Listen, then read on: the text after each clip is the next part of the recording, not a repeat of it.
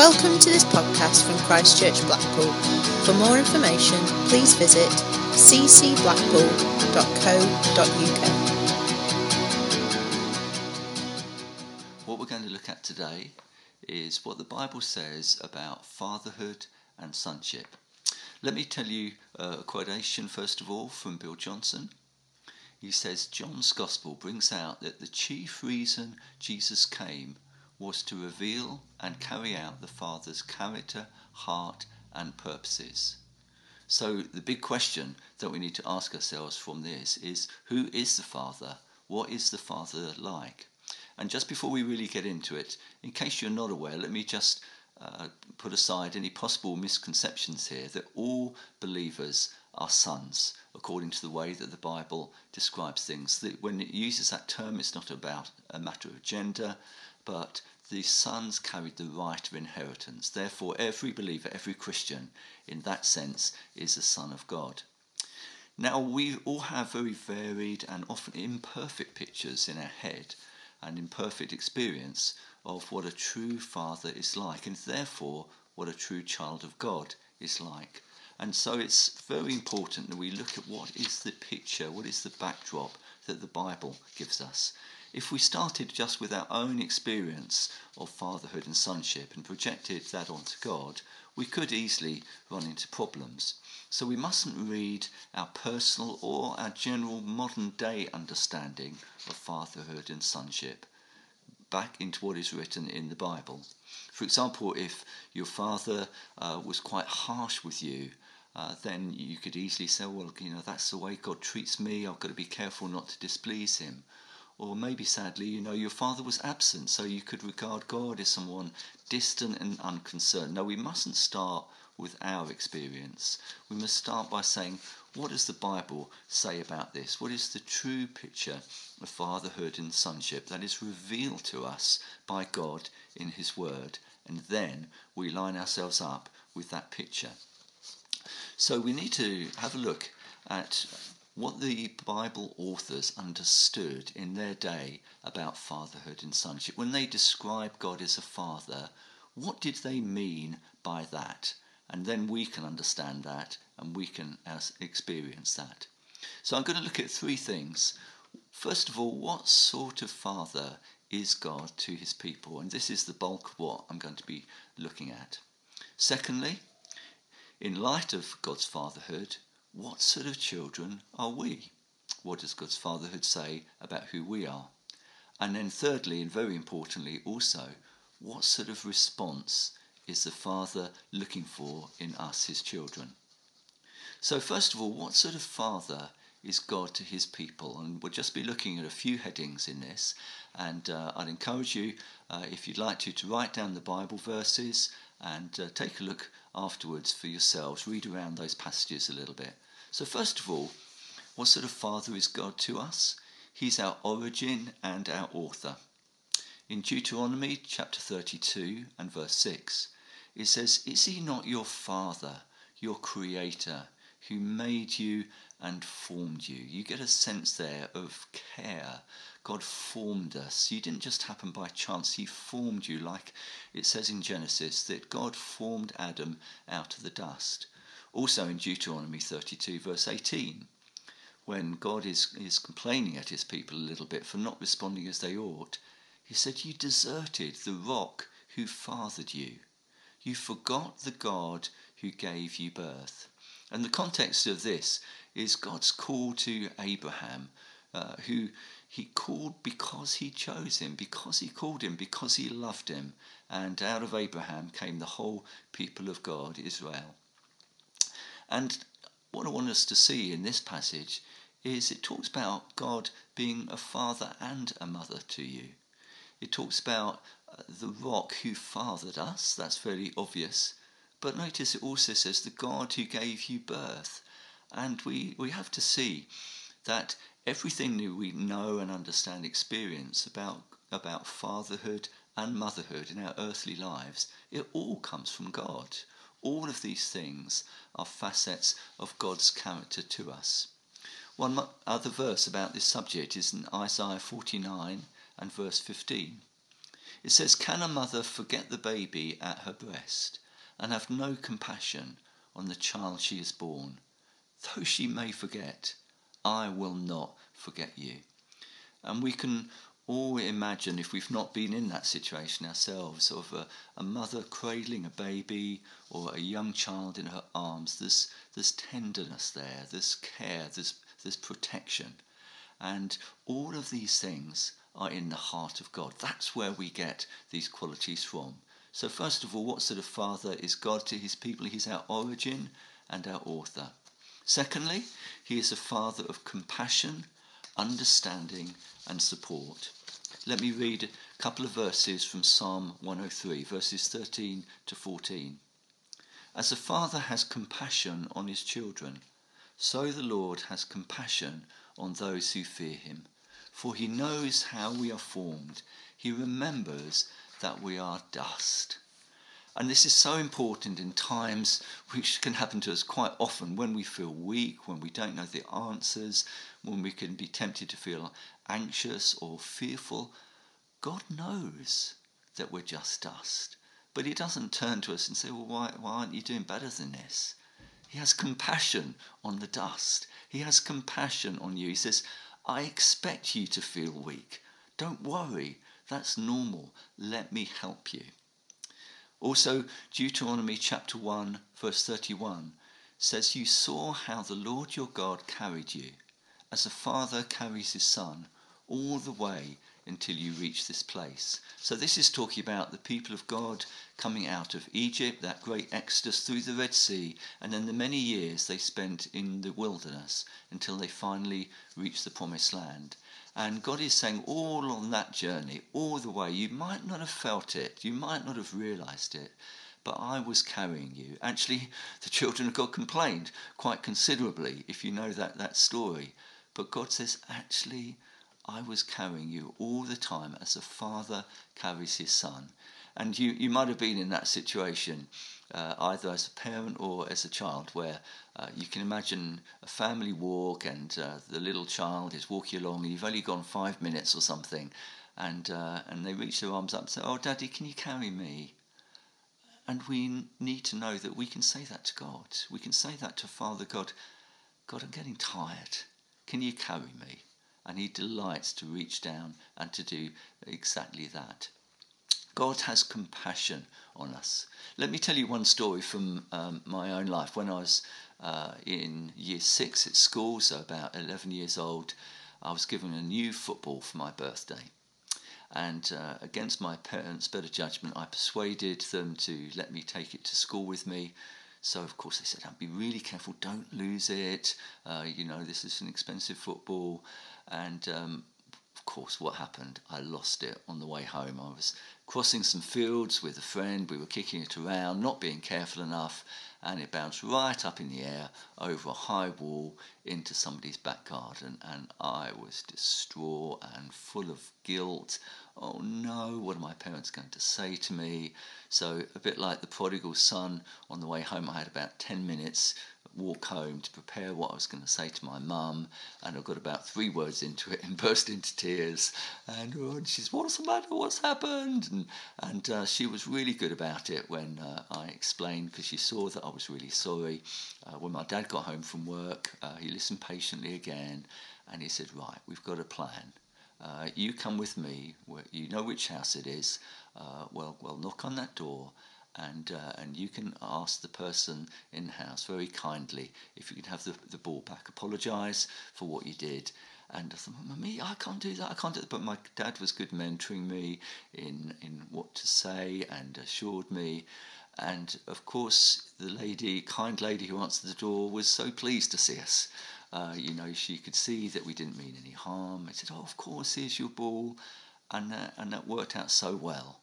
And so, what I just want us to take from that is sometimes, you know, when we do get something wrong, when we are feeling weak, we can be fearful that God will be critical of us. But I, I want to say, no, God is a God of compassion. He knows what you're like. He made you that way. He understands you. And He is so willing to help Him. So let us call out to Him, not in fear and in anxiety, but in confidence of His heart towards us. So, thirdly, God is a father who nurtures and provides. I'll read out the first few verses from Hosea chapter 11. And this is talking about Israel, uh, the people of God. When it uses the, the, the term Ephraim, it, it's really a synonym, it means the same thing.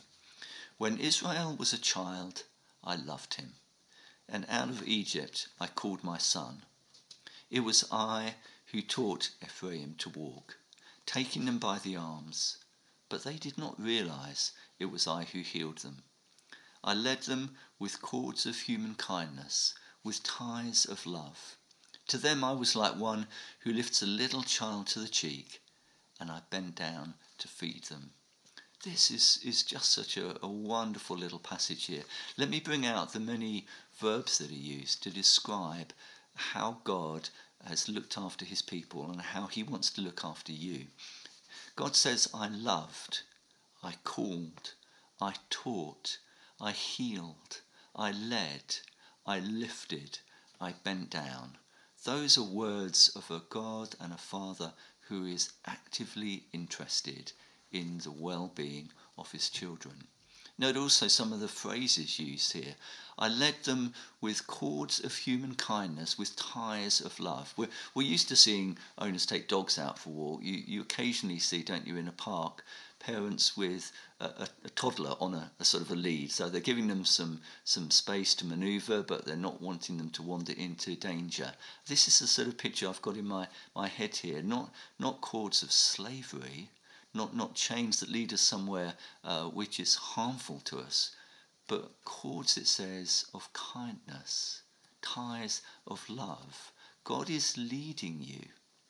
God wants to lead you. God doesn't want you to get into danger. He doesn't want you to wander. He is leading you in a particular direction, but it's because He wants the best for you. He's leading you out of kindness and of love. Also, the imagery that we're given here, it says, I was like one who lifts a little child to the cheek. That again is a, a moment of intimacy, of care, of quietness, a moment where nothing perhaps needs to be said, just appreciating one another's presence. And this is the sort of God God is to us. He is a Father who nurtures and provides.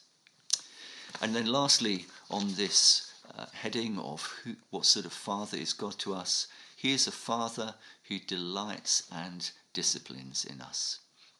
So, Proverbs chapter 3, verse 12, which is also quoted in the New Testament Hebrews 12, says, The Lord disciplines those he loves. As a father, the son he delights in. And in Deuteronomy chapter 8, verse 5, it says a similar thing. Know then in your heart that as a man disciplines his son, so the Lord your God disciplines you. Know it in your heart. Know for sure. Know by experience. Know emotionally as well as logically that God delights in you and therefore he will even discipline you. God disciplines us because he delights in us. He loves us too much just to let us wander, just to leave us to our own devices. He wants the best for us. His response to our waywardness, we are all wayward and rebellious sometimes, his response to our waywardness is not rejection, but restoration. What a wonderful God. Just as parents want the best for their human children and are prepared to cause some sort of pain, whatever that is, of, of telling off, we get that from God. God loves us so much that he wants to, uh, to get the bad stuff out of us and build the good stuff into us. What a wonderful God He is to us. So, this is the sort of God, this is the sort of Father that He is to His people. And, and therefore, the second thing, fairly briefly, is what sort of children are we in the light of God's fatherhood? Who, who am I? Well, actually, this is really quite simple to answer when we've asked the more important question who is my father? Because if God is this wonderful person that we've just been speaking about, that immediately gives us great value. And I want you just to think for a moment about uh, a situation, say, like when you, you go shopping, or perhaps more accurately, say you go to a museum or something and you see a great work of art. and uh, there's a price tag uh, on something.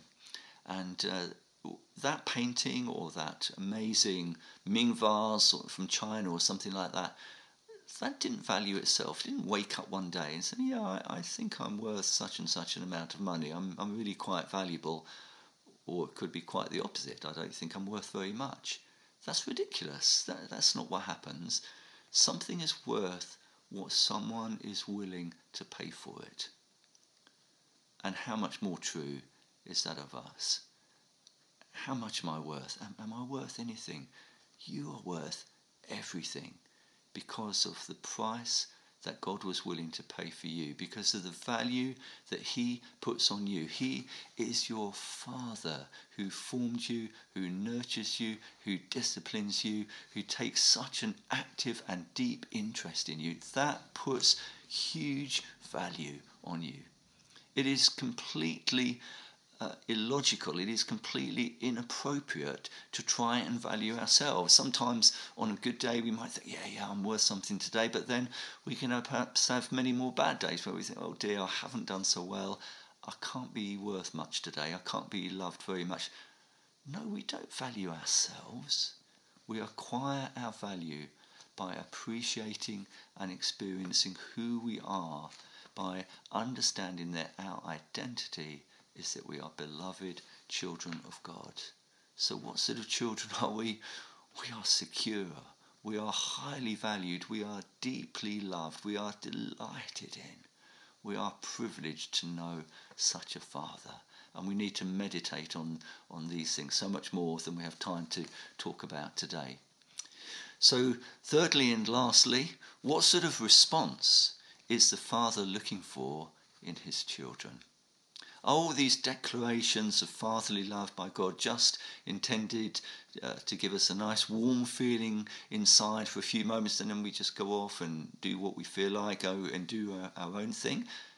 I don't think that's the response that human parents are looking for in their children. I think they're looking for a good response, a response that listens, a response that learns.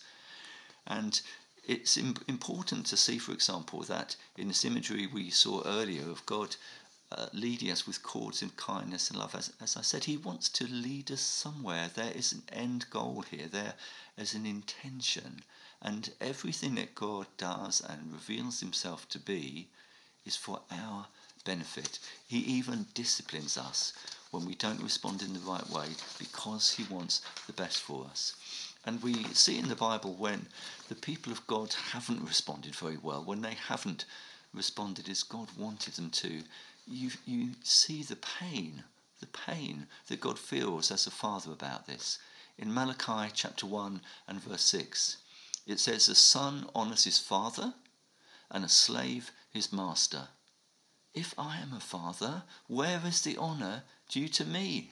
If I am a master, where is respect due to me, says the Lord Almighty. So we can see it's very important that we ask God to help us to learn our lessons and to respond in an appropriate way to Him, that we respond to Him and His Word with respect, with honour, with obedience, with trust, with loyalty, and with faithfulness. Let me give you a quotation from a theologian, Christopher Wright. He said, The fatherhood of God was not primarily an emotional metaphor. It is an emotional metaphor, but that's not primarily what it was about. Rather, it was a matter of authority on the one hand and obedience on the other, within the framework of a trusting, providing, and protective relationship. So, what can we conclude about what our response should be here? we see that God's fatherhood and our sonship are both a statement and a claim. A statement of our identity and value, and a claim on our lives to respond as we ought to in trust and love. And I challenge you actually to think of anything better, wiser, healthier, or more fulfilling than to show our Heavenly Father the honour, loyalty, and trust that he deserves. So we've seen the sort of father the Bible says that God is to his people. We've seen the sort of children that we are in light of that so highly valued and precious to him. And we've seen the appropriate response of us, his children, to such a father. Let me remind you of the quotation that I gave to us at the beginning. John's Gospel brings out that the chief reason Jesus came was to reveal and carry out the Father's character, heart, and purposes. So Jesus was sent by the Father to reveal the Father in all his words and all his actions. But it also says in John's Gospel, John chapter 20, verse 21, Jesus speaking here, he says, As the Father has sent me, I am sending you. So Jesus was sent on a mission, and likewise we are sent on that same mission. So, if Jesus' chief assignment was to reveal the Father's character, heart, and purposes in the world, guess what your assignment is? Guess what my assignment is? Our assignment also is to reveal the Father to others in all that we do and all that we say. To reveal that to the children in our own earthly families, to reveal that Father's heart and character and purposes to our brothers and sisters in church, and especially to see that that is our mission to the world at large. The world is crying out for somebody who cares, crying out uh, for somebody who will love them, somebody who will give them identity and purpose. We have that identity and we have that purpose. And it is our commission to receive as much of the Father's love as we can possibly experience so that it overflows into every relationship and every, every conversation that we have with all those around us. What is the Father like? Let us experience that more and more and let us demonstrate that to every person we meet to the best of our ability. Amen. Thank you for listening. For more information, downloads, and podcasts, please visit ccblackpool.co.uk.